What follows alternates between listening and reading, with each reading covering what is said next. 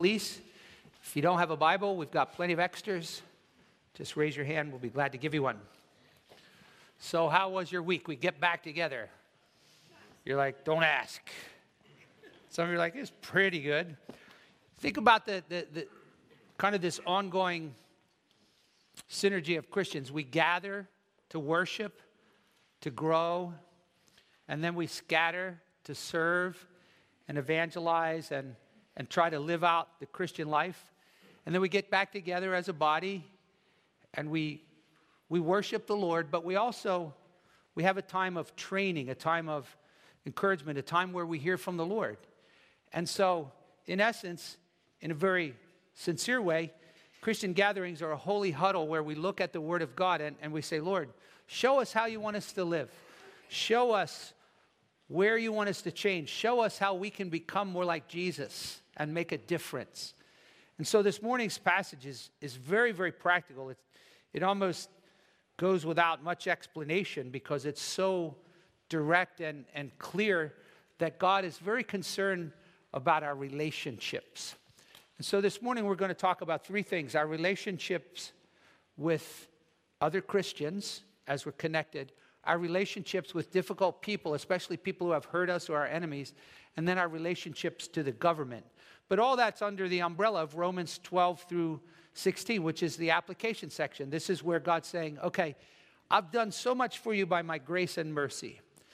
We saw last week that the first thing he, he, he wants us to do is to dedicate ourselves wholly to God. And even that, I need to be constantly challenged in because we live in a culture where just a little bit of Christianity is enough. Whereas New Testament Christianity is radical. It's every area of my life is affected by the gospel and learning how to live for Christ. We saw last week that the first thing God says is, I want you to surrender your body a living sacrifice, but then sustain that by renewing your mind. And so, one of the things I want to just put a slide up here real quick. Um, Pastor John has developed a program called Grace Growth, and it's available on our website. And it's a training and discipling resource that's available to the church family so that you can continue to look for resources for renewal in the gospel, ministry training groups, videos that address specific basics of discipling. So when people ask you, hey, you know, I know I'm a Christian now, but I'm struggling in my marriage, or I'm struggling to forgive, or I'm, I'm struggling with a, a habit, or I, I want to learn how to help someone else. I mean, somebody asked me to disciple them. I don't know what that means. So remember, we're saying that Christianity is a corporate activity. We're the body of Christ, and we come alongside one another and we disciple one another. And so we constantly, Pastor Bob has helped us to cast our vision, which is to advance the gospel. It's a joy. Almost every week we're seeing people getting saved. But then we're not just getting a soul scalp, we're then making disciples. We're growing into the image of Christ and, and getting plugged in and then making disciples who make disciples. So this morning, we're going to start off with God speaking to us about our relationship to other Christians and the importance it is to be involved in a local church and serve one another. So you're sort of like, you're preaching to the choir, Pastor, we're already here, we go to church. Now, what you're going to find is that's really sort of assumed going to church. It's what do you, what do, you do during the week after going to church that's really significant. So let's pray and then we'll look at this passage. Lord, I just pray that the Holy Spirit will stir our hearts. Father, it's easy in American Christianity to be comfortable, to be lethargic, to be lukewarm, to even fall in love with this world and to lose the importance of a passionate relationship with Christ. I'll be the first one to confess that ugliness that infests the church in America and pray that all of us will be open and honest to what the Holy Spirit has for us in this passage of Scripture. Help us to change and grow, to be inspired and convicted, and to put these truths into action in our personal lives and our family, and then to disciple others to do the same, that we might be before you a church that's worthy of advancing the gospel and giving a testimony of the power of Christ to change. For it's in His name we pray. Amen. So last week, Paul said, once you give yourself to God, discover your gift and start using it to serve others. But beginning in verses 9 through 16, now he's going to talk about your relationship to church, learning to love other Christians as we, as we do life together, as we live out our Christian faith. So let's start in verse 9. He says, Let love be without hypocrisy. Now, this is going to be a, a, a preeminent theme in the rest of the book is learning how to love other Christians. Okay, what does it look like to love? Love is not a feeling solely. So when people say, I'm not in love anymore, that's nonsense. Love is a, is a commitment. When you get married, you say, I promise to love you. So there's no such thing as saying, I'm not in love. What you might say is, I'm struggling to show love. I'm struggling to practice love. And so we all struggle to show love. We struggle to practice love. And, and the New Testament is full of this gospel reminder that love comes from God. It's a fruit from the Holy Spirit. It's something that God produces within us, but we participate. So, the first thing God is telling us is as I relate to other Christians, I have to learn how to love them sincerely without hypocrisy. Now, the original word for hypocrite was, was a word that was used in Greek drama because Greek dom- drama, you've seen those little masks that they would have on a handle, and they would put a, put a mask up and they would portray a certain person in the play, and then they put a mask up. That was called a hypocrite. There was nothing moral about it. It was just you were changing a face, okay? But over time, that idea of hypocrisy, of two facedness, began to sort of permeate the meaning of that word. So that the idea here is if, if, if God's calling me to love someone, I can't treat them one way when they're present and then act and speak about them in a totally different way when they're absent. And this is something that sometimes we struggle with because we're like, well, what if I don't like someone? I'm not going to pretend I like them. That's hypocritical. But think about this when you're learning to love, you're committing your will to do that. You're not saying, I'll start loving you when I feel like it. So when Dennis comes over, or when Mr. Wilson comes over to Dennis's house, remember Dennis the Menace? And Dennis's mom says, Mr. Wilson's here, say hi to Dennis, or say hi to Mr. Wilson. And Dennis goes, No. And then she's blushing and embarrassed. So after Mr. Wilson leaves, she says, Dennis, why didn't you say hello to Mr. Wilson? And he goes, Because I don't like him. Well, that doesn't matter if you like him, Dennis. You need to be nice to him. You need to treat him nicely. No, that would be a hypocrite because I don't like him. Now, would you, would you say, Yeah, you got a good point, Dennis. I don't like him either, right? No, you would say, Listen, you don't have to feel likey feelings for someone to commit yourself to showing love to them. And so we're, we're, in this process of each one of us has to say, Hey, listen, am I committed to loving the other Christians in this church. Not everybody's going to like each other. You're my favorite friend. I want to hang out with you. We love without hypocrisy. And then Paul says, we abhor what's evil and cling to what's good. Now, this is related to love. True love is developed within the context of purity. Paul prayed in Philippians 1. He says, I pray that your love will abound in discernment so that you can approve the things that are excellent. And so, as Christians, we're going to love more when we learn to hate things that are evil. Think about how our culture glorifies and mocks evil. Proverbs says, Fools make a mock of sin. So much of our television culture, sitcoms, are a lot of the humor is just built around sexual or innuendos, things that are just wrong, and yet we laugh at them. That's funny. So, as Christians, we ask God, Lord, give me an abhorrence. Help me not to you know, sometimes people go, the, the problem with dirty jokes is they're so funny, right? Or I shouldn't say this, but did you hear the one? Listen, God wants us to develop a hatred for evil. Evil is destructive, evil drags souls down into hell. Evil is something that's prevalent. We live in an evil age, and we need to pray that God will give us a, a repulsion for it, not a lukewarmness or even a, a finding fun in it. Instead, we're to cling to and pursue and seek after good things. You know, when you have conversations with your family and friends and the things we read and the music, is this good? Is it wholesome? Or is it filthy? Is it, is it banal? Is it foolish? I need to be devoted to my brothers and sisters in brotherly love. Now, here's the thing if you have no contact with, with other Christians during the week, are you devoted to them?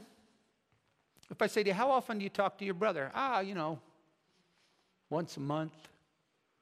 To be devoted to someone means that you're making an effort to develop relationships outside of Sunday morning, okay? So God's goal is not for you to just come and check your butt on a chair for an hour.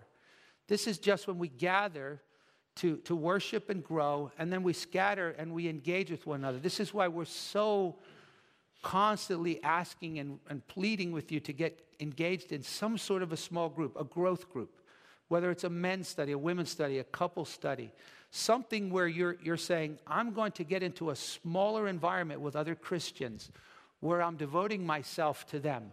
So if I commit myself to that, I don't go, oh, I'm too tired to come tonight. Or, you know what, there's a good ball game on tonight. Or, hey, we're going to have a romantic night tonight, so forget about my. F-. Listen, that, that's the point, is that relationships with other Christians is like banking. You don't just come along and make withdrawals. You devote yourself to depositing yourself in relationship with other people.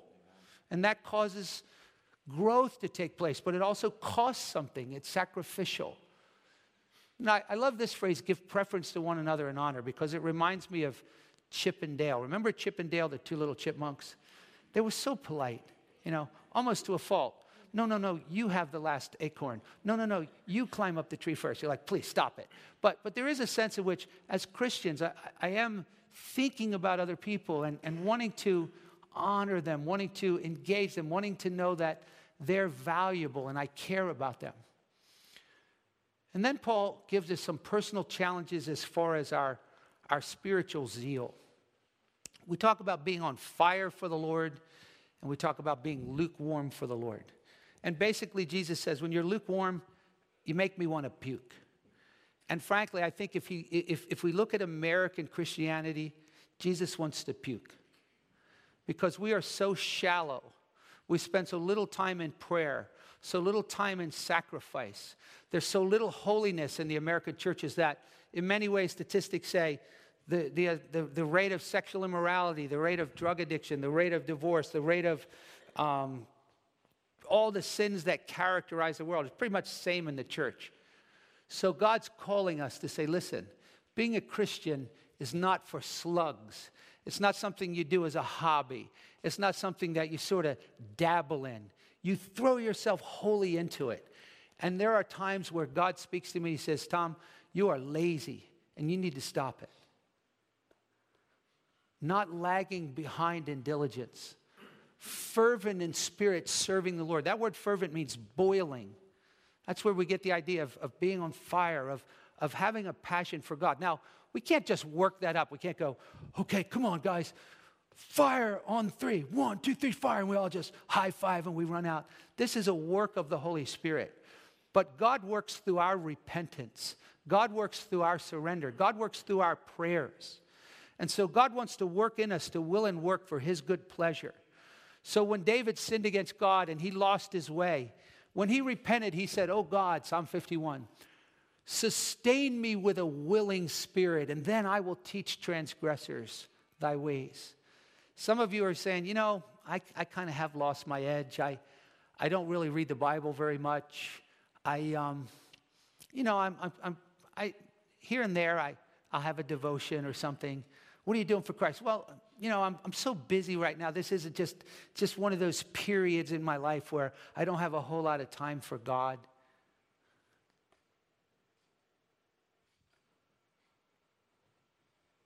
So, so what are we going to do about it?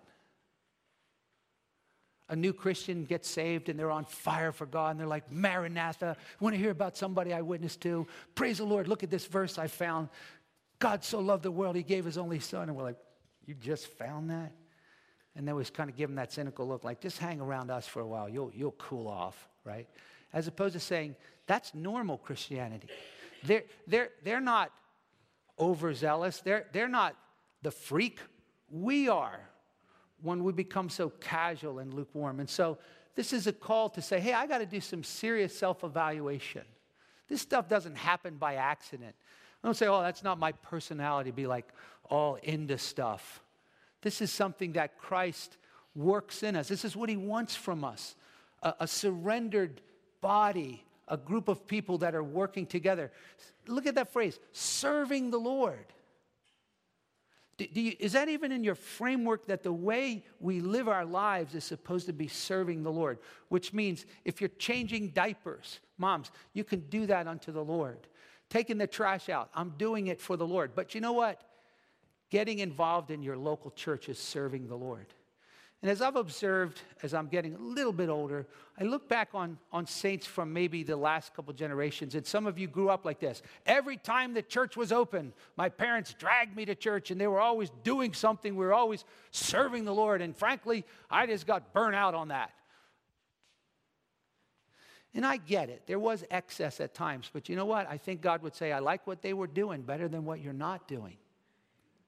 Because I think there's this other extreme. Well, it's all about me and my family and TV night and fun and, and forgetting that God is calling us to engage in service to Christ.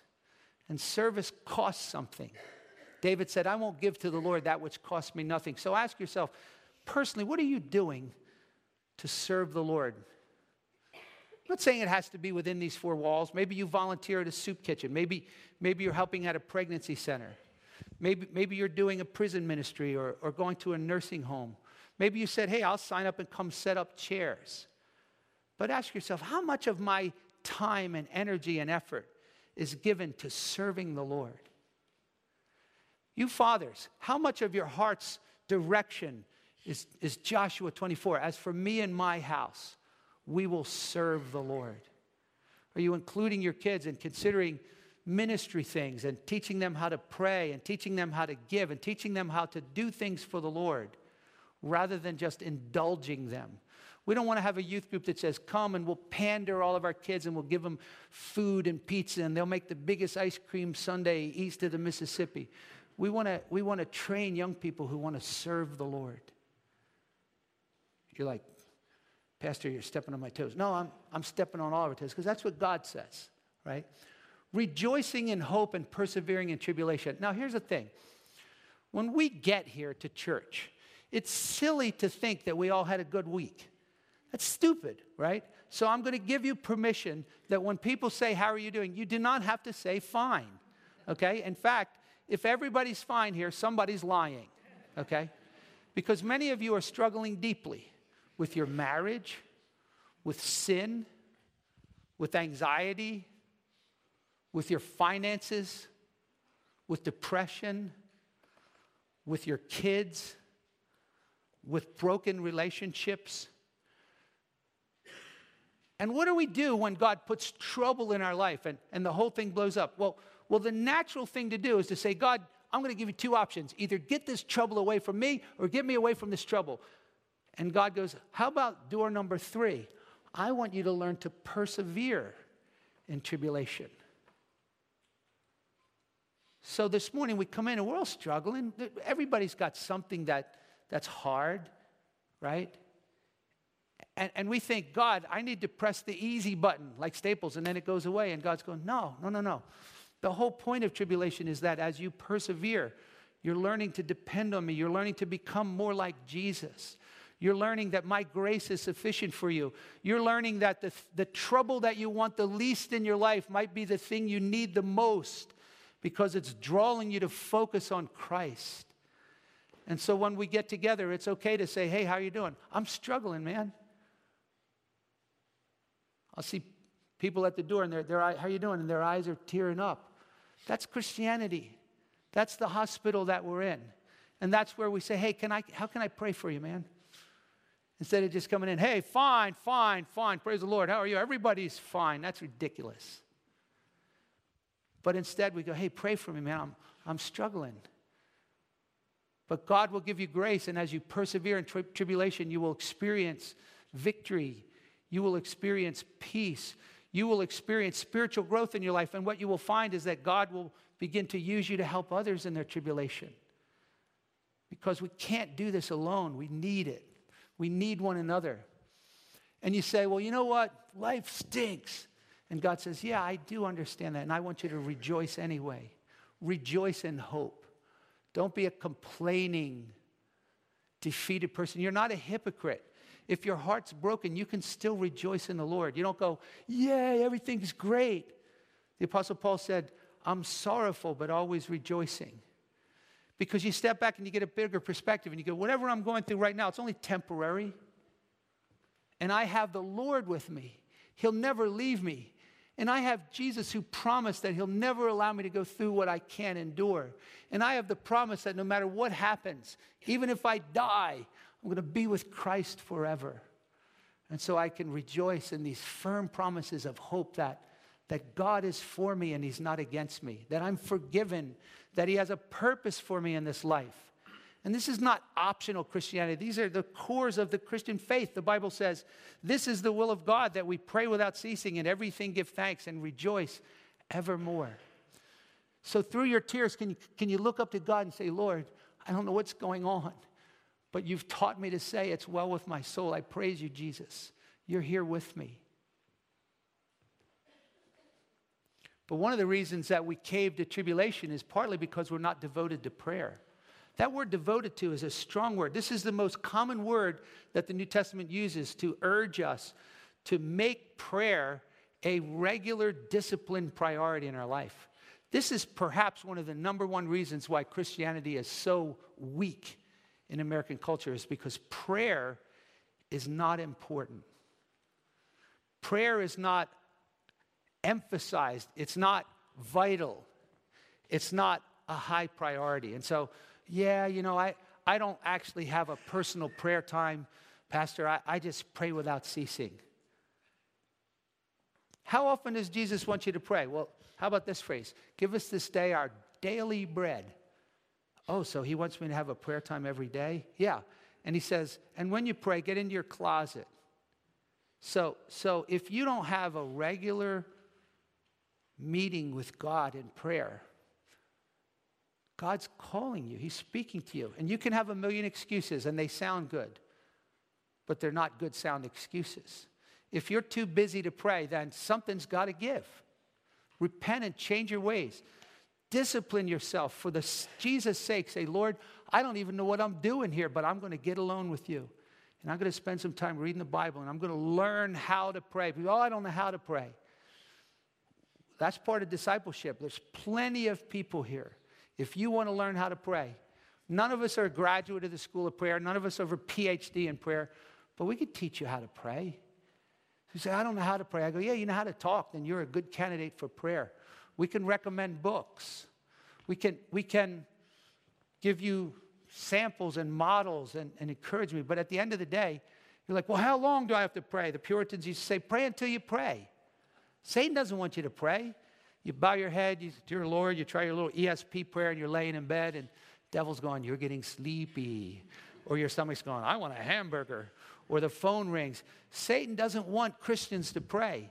If you're married and you're not praying with your spouse and you're both Christians, beg God to change that and make every effort. If you're dating, make prayer a corporate priority. Men, take the leadership and say to your wife, Let, us take a few moments to pray.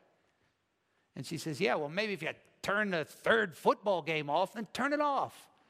And say, Let's pray together. What can I pray for you, honey? What's going on in your life? And then begin to think about other people. And when, when the church has a prayer meeting, pray. And when you're in your small group, and, I, and I'll often say this from the pulpit, please don't have a, a two hour Bible study and a two minute prayer time.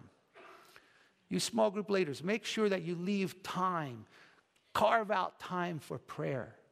God does awesome things in his people, and he does it through prayer. So God's calling us as Christians to awaken to a vibrant prayer life. Some of you are doing that. And I'm not standing up here saying, oh, I don't struggle. You know, when I get done my third hour of prayer every morning, I read the book of Isaiah. But I'm telling you, I'm trying, and I want you to pray for me to pray more deeply and biblically and sincerely, and pray that we will be a church known for prayer.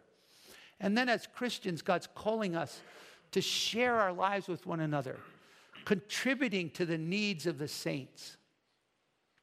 Well, what does that look like? It means as Christians, we're called to give regularly and generously. When the plate comes around and you drop a couple tired dollar bills in there and George Washington is blinking because you're so cheap he hasn't seen light, God's not, that's, you're missing the point. God wants us to give generously and regularly.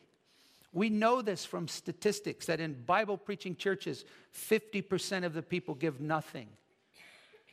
That's heartbreaking to me to think that half the people that come to this church, or even if it's close to that, give nothing. Now, let me say this if you're not a Christian, don't give. You're wasting your time. God doesn't need your money. God wants to give you the gift of eternal life. But if you're a Christian and you don't give, you're in trouble. You're in danger. You're missing the point. And if you think you can't afford to give, I'm going to tell you the Bible is very clear. You can't afford not to. And so it has to become a discipline. So if you don't give it all and you're a Christian, begin to develop the habit of saying, I want to start giving to the Lord. We're not trying to build some kingdom here and drive expensive cars and get Pastor Bob a jet. Although, you know, I mean, he, I could see it. Couldn't you see him in his jet? No, we're not doing that. we're not trying to get money here. We're trying to advance the gospel. So, so think about this. Are you giving regularly? Have you disciplined yourself? The Bible says, honor the Lord with your tithe, the first fruits of your increase. Give as the Lord may prosper you. When you get a paycheck, when you get income, immediately I to think to myself, this is God's money. This isn't my money. I don't pay everybody else first, indulge myself, and then say, oh, sorry, God, maybe you'll get some next week. You set aside some for God first because it's His. And maybe some of you, you say, oh, I can't afford to tithe. I've never met anyone who can't afford to tithe because I just never have. Everybody I know that tithes is, is incredibly blessed. They don't go, I, I but if, if your faith isn't there yet, God doesn't command you to guys tithe. Give a percentage. Start with 2%, but, but discipline yourself and regularly start giving to the Lord. And then step out in faith and say, hey, maybe I can try 3%. Do it for Jesus. He said, Pastor, I only make 100 bucks a week. I'm a student. That's all right. Give, then just get in the habit of generously giving to God. It's so exciting because God blesses that. And God honors those who give, and, and He meets the needs of those who give. And, and through our giving, we're advancing the gospel and we're investing in things that matter. And some of you go, oh, well, you know, I, I want to challenge you. That giving is, is a barometer of your soul. Read the Gospel of Luke. Over and over again, Jesus pokes us in our pocketbook. And he says, Where your money is, that's where your heart is. And there's a lot of fools, Jesus says, who aren't rich toward God. So I want to encourage you to do this keep a record of what you give. And you're like, why? So I can brag? No, so you can keep your heart from deceiving itself. Because I can assure you, if you don't keep any record, I can almost guarantee you, you probably think you give more than you do. But if you start keeping a record and, and, and, and thinking to yourself, Lord, this is another way that, that out of your grace, it's exciting to give to the Lord and, and, and, to, and to see how He'll meet your needs and you can advance the gospel. So, contributing to the needs of the saints, practicing hospitality. Let me ask you a question. When was the last time you had Christians over your home? You're like, oh, that's not, that's not our nature. We're very private people. I don't think that's what this verse says. Practice. You might not be very good at it. Ladies, relax. You don't have to have china, right? What, what's my line? Feed them ice cream out of what? The Cool Whip bowls. It's okay, right? Nobody's going to get upset go, why did we eat out of Cool Whip bowls? But if you're not in one another's homes, right, then your Christianity is very stunted, right? And so this goes against our culture. We're private people. We, we do our garage door opener, and we don't know who our neighbors are, but Christians share life together. Now be careful. The Bible says in Proverbs, don't, don't have your foot too often on your neighbor's doorstep lest he hate you, right? don't show up every day say, hmm, dinner smells good. But, but are, are you going over anybody's house? Are you, are you saying to people, let's go out to lunch? Are you developing relationships?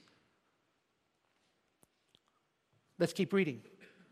Like, Pastor, this is, this is making me squirmy. Good. That's, that's, that's the Spirit working to train us in righteousness. Then Paul begins to introduce something he's going to come back to, and that is there's going to be difficult people. He says, Bless those who persecute you, bless and do not curse. He's going to come back to that, so we'll, we'll suspend that. How do you treat evil people? But let's, let's go to verse 15. Rejoice with those who rejoice, and weep with those who weep. So when, when we hear of Jeremy getting married, praise the Lord. You know, somebody having a baby, oh, praise the Lord. Somebody getting a promotion. Just being involved. How can we even rejoice with those who rejoice if we don't do life together? Right? If we don't share, hey, want to hear something neat that happened to us? But then he says, weep with those who weep. What is that going to look like? People, there are hurting people right here. And if you're one of them, how can we weep with you if you won't open your heart and let us know? And sometimes we feel inadequate. What are we going to say to the Abrams? We have to come up with some clever thing to say to them. No, we don't. You don't have to give everybody a clever verse when they're suffering. Sometimes Christians, we say stupid things. You don't need to say stupid things like, you must be very special for God to let you go through all these special, terrible things. Just be there the ministry of your presence to just show up and say, Hey, I'm thinking about you. I wanted to drop you off a meal, or I just, I, I want to send you a card. My heart goes out to you. I don't even know what to say, but just know that we're there. What a blessing it is to have a church like that. I'm so thankful. I thank God for this church that, that I know there's people that are there for me. And, and I hope that if you feel like, well, I don't feel like there's anybody here for me, then we'll split the blame with you. But part of it may be because you haven't taken the effort to put yourself out there and get connected. Be of the same mind to one another. Don't be haughty in mind. Associate with the lowly. Don't be wise in your own estimation. So, so we sort of have this mindset okay, God, we just had a, a challenging, convicting reminder that we need to, to really step out there and live our lives for you and for one another. Okay, so right there, that ought to sink in. You know, if you walk out of here and do nothing about it, then I'm going to tell you what James says. He goes, if you hear the word of God and you don't do what it says, you're deceiving yourself. Don't come and pump my hand and say, oh, Pastor, that was so nice, right? If you're not going to do anything about it. The Bible says, but those who hear the word of God and do it, this man will be blessed in what he does. Now, what's really cool is I think a lot of this is going on. It's not like this is a church full of haters, right? A lot of this is going on, but I'm going to quote the Apostle Paul. He says, As to the love of the brethren, this is what he told the Thessalonian church. You don't need anybody to teach you because you're being taught by God to love one another. But then he said this, But I urge you to excel still more. So I think we're doing a decent job at some of these things, but let's pray that we'll do it more for the glory of God. Somebody say amen. I'm afraid if the rapture happened right now, you'd all go up first, for the dead in Christ shall rise. Like, like, like is this engaging you, or you're like, okay? Sorry for my frankness. Okay. Um, now, what about difficult people? Okay. There's going to be haters out there no matter what. They're just difficult people. They drive difficult, they act difficult, they're just difficult, right? But as Christians, we've got two levels because there are difficult people who just hate everybody. And then because we're Christians, there's going to be people that hate you for that. And that's unique to being a Christian. Jesus said, if they hated me, they're going to hate you. And, and let me just tell you this don't outsmart Jesus by saying, nobody hates me because I just witnessed by my life. Jesus said, the world hates me because I testify that it's evil. The Bible says all who live godly in Christ will be persecuted. If nobody knows you're a Christian and nobody's feathers are ever ruffled because you're trying to live different or represent Christ or invite people to come to Christ, you're flying way under the radar. God's not expecting you to go out and beat people with your Bible, but be a Christian and testify of Christ and be a loving, relational witness. But the reality is, there's going to be some people who, just because you're a Christian, they're going to hate on you. And people are going to do mean things to us. And sometimes it's because you're a Christian, and sometimes it's just because they're hateful. Something as simple as this when people cut you off and honk at you and give you that good luck sign. Like, ah, why I oughta.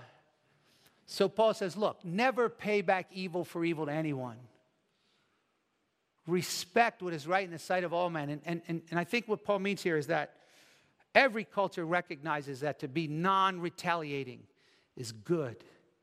You know, I don't think Gandhi was a Christian, and I don't agree with a lot of things that Martin Luther King Jr. had to, to, to say in his lifestyle, but I do believe that his, his pacifistic ways were, were Christ's ways.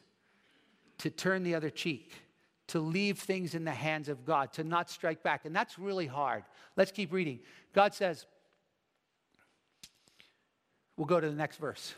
If possible, so far as it depends on you, be at peace with all men. Never take your own revenge, beloved, but leave room for the wrath of God, for it's written, Vengeance is mine, I will repay, says the Lord. Now, look at verse 18. Some of you have such a people pleasing personality that to think that someone's mad at you, it just eats at you.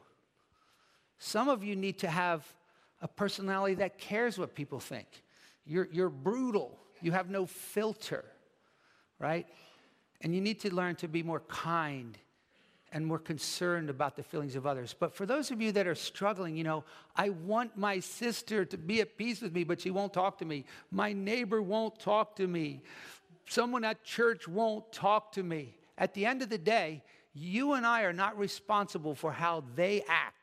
It's how we react and what we do. So God says, if possible, so far as it depends on you, you do your part to be at peace with all men.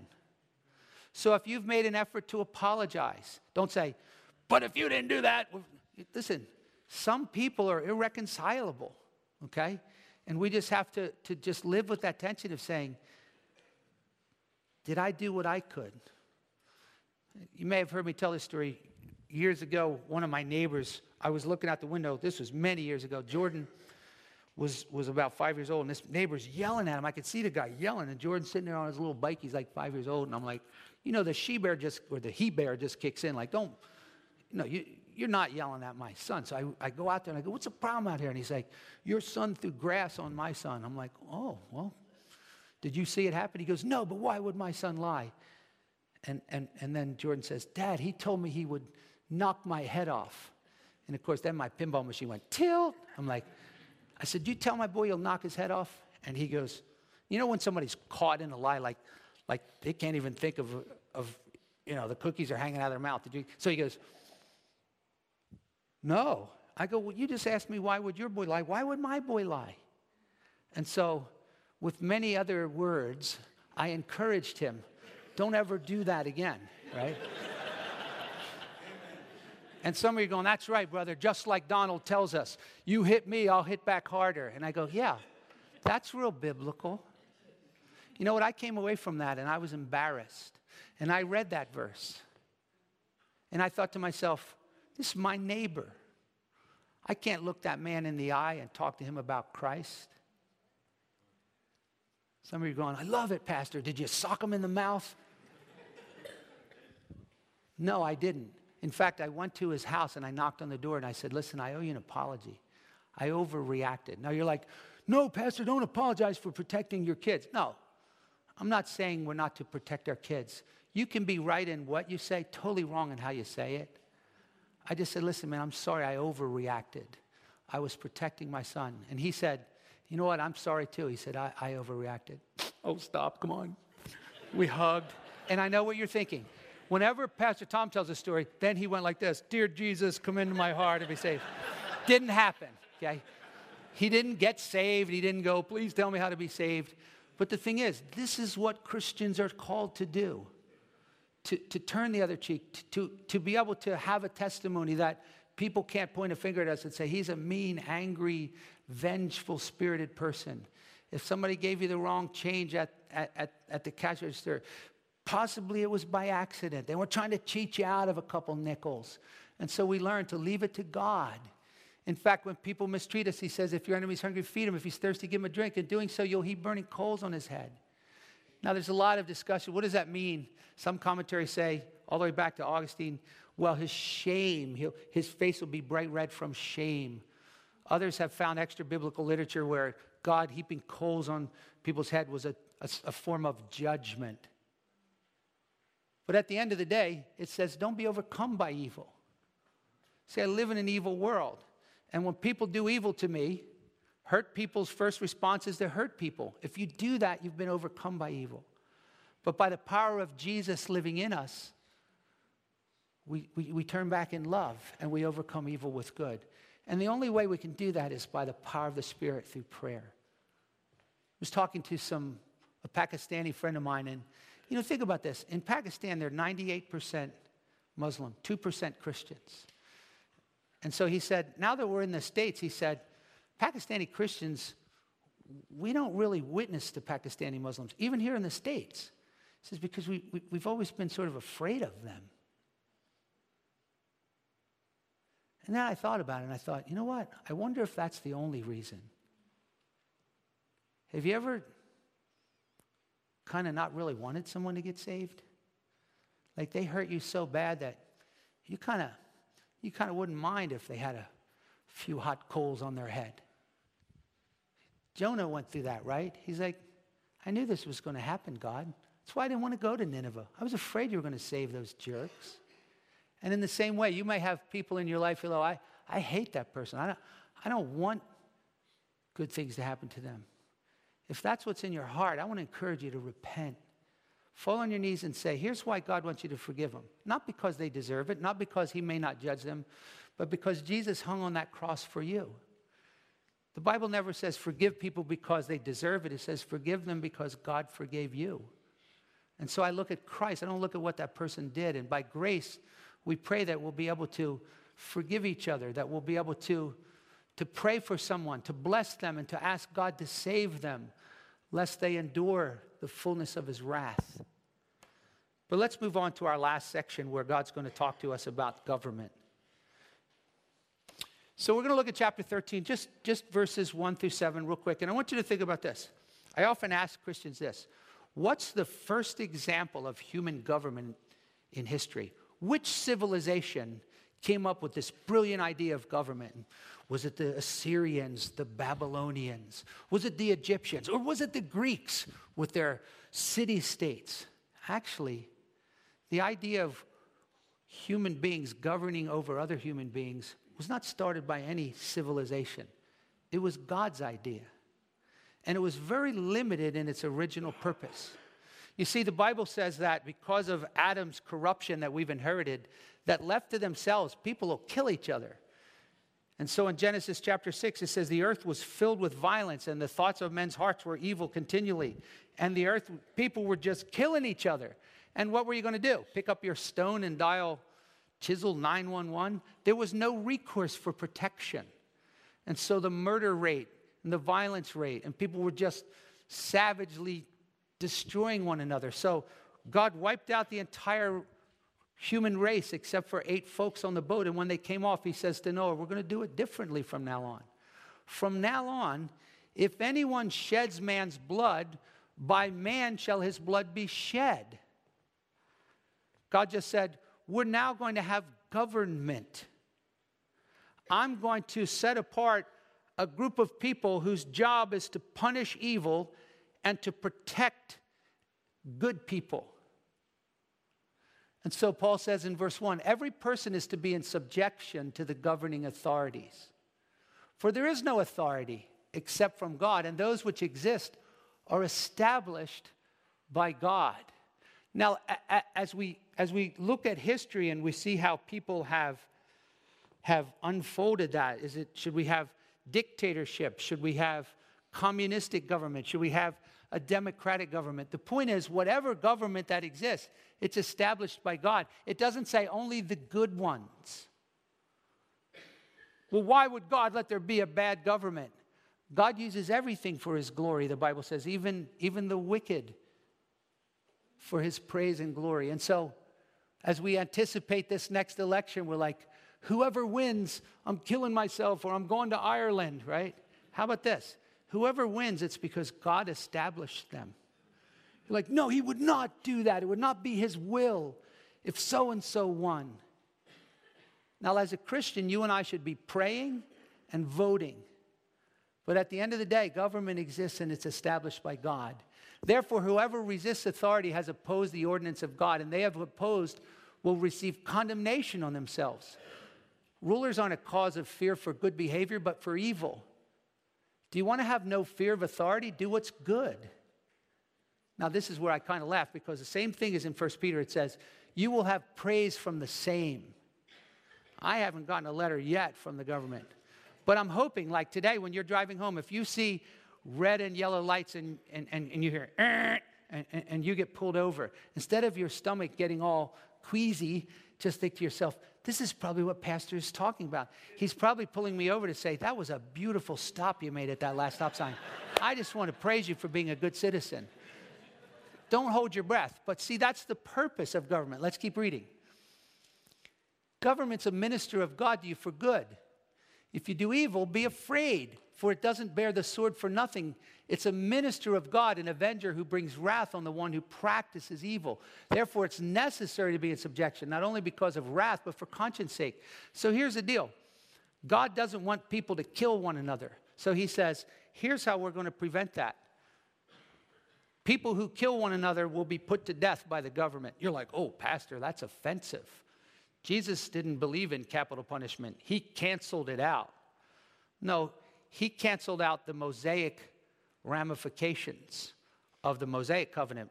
We don't put murder, we don't put adulterers to death. But Paul says government bears the sword, and folks, swords were not for spankings. And you might say, well, I thought God loves people. He does. He loves them so much because they're made in his image that for someone to take the life of another then their life needs to be taken. Why would he do that?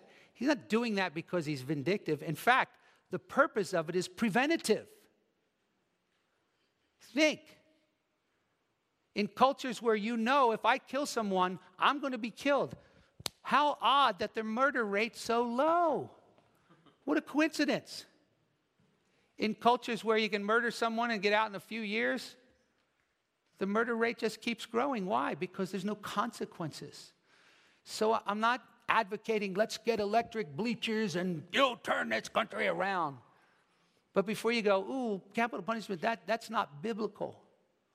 A sword and a government is from God. And even you might have even the way you view police. You know, oh, they're all a bunch of jerks, they're all a bunch of crooked cops who are eating donuts. Stop that. Thank God that when you're, when, when you're in danger in trouble, you can pick up the phone and there's somebody that you can call to protect you. And now it's going to get very challenging because Paul says, now God's calling you and me to support our government. So we'll finish with these next couple verses. Look at this. This is very challenging. Because of this, you also pay taxes. Now, that's actually a commandment. Pay taxes. Now, unfortunately, I, I don't know whether I'll say that to you. I'll say it this way if you're not paying your taxes, you're sinning. It's not a gray area. You're sinning if you are deliberately lying and deceiving and not paying taxes.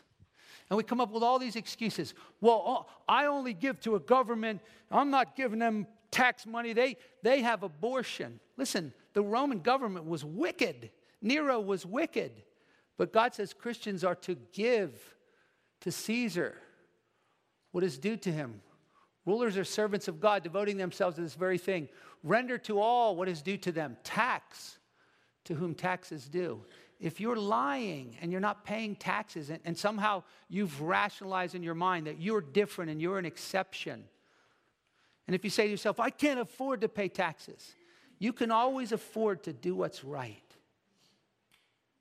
But ultimately, at the end, it's not just that, that we pay our taxes, but that we give honor to those in authority over us.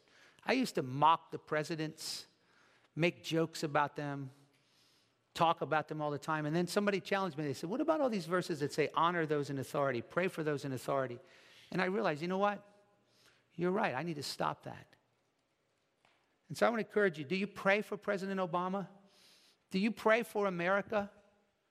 Instead of complaining and saying they're all a bunch of crooks and I hate, listen, Honor and respect is not something that's earned, it's something that's appointed by God. God doesn't say, Wives, respect your husband if he earns it. The same passage says, Husbands, love your wives. Would you be okay with saying, if she earns it? So we don't respect our governing authorities because they deserve it, because they earned it. We respect them because that's what God tells Christians to do. And so I really want to encourage you to pray for our country. We're at a, such a critical place in our country. But God says in 1 Timothy 2 pray for all those who are in authority and pray for the church that we may lead godly and tranquil lives. So we're going to close in prayer, and I want you to pray for two things for this country. Number one, that Christians will be free from the wrath of the government. We are in a place right now where it's very, very precarious. Persecution may come to America. There's nothing wrong with praying that that won't happen. Paul said, Pray that Christians can live a peaceable life in godliness and dignity. So pray that we'll be free from the wrath of the government and God will put a good person in office. But secondly, pray that we'll be free from the wrath of God. The Bible says, Righteousness exalts a nation, sin is a disgrace to any nation. Somebody said it this way if God doesn't do something to America soon, he'll have to apologize to Sodom and Gomorrah. So let's pray for our country and pray for the church in America that it'll be revived. And at least we can't do anything about the big church. We can do something about our church, amen? And our families. We can pray and try to live the way God wants. So let's pray. Father, thank you for our time in your word. And I pray that we will experience your blessing. Thank you so much for your mercy. This is a great passage reminding us to love. It's not an easy passage, reminding us to forgive our enemies and reminding us to be good, productive citizens. So we pray for President Obama. We pray for the upcoming election that you will put the best person in office that will lead this country back to the Lord. We pray, Father, that you will not judge us and that Christianity will not be persecuted and that we will live revived and godly lives that make a difference. Lord, every one of us this week can make an impact as we serve you together. So use your word to inspire this church till we're fervent and passionate, reaching out with the gospel, giving and serving and loving and being a testimony. We pray you will continue to bless us as we work together with you for your glory. In Jesus' name, amen. God bless you. Have a wonderful week.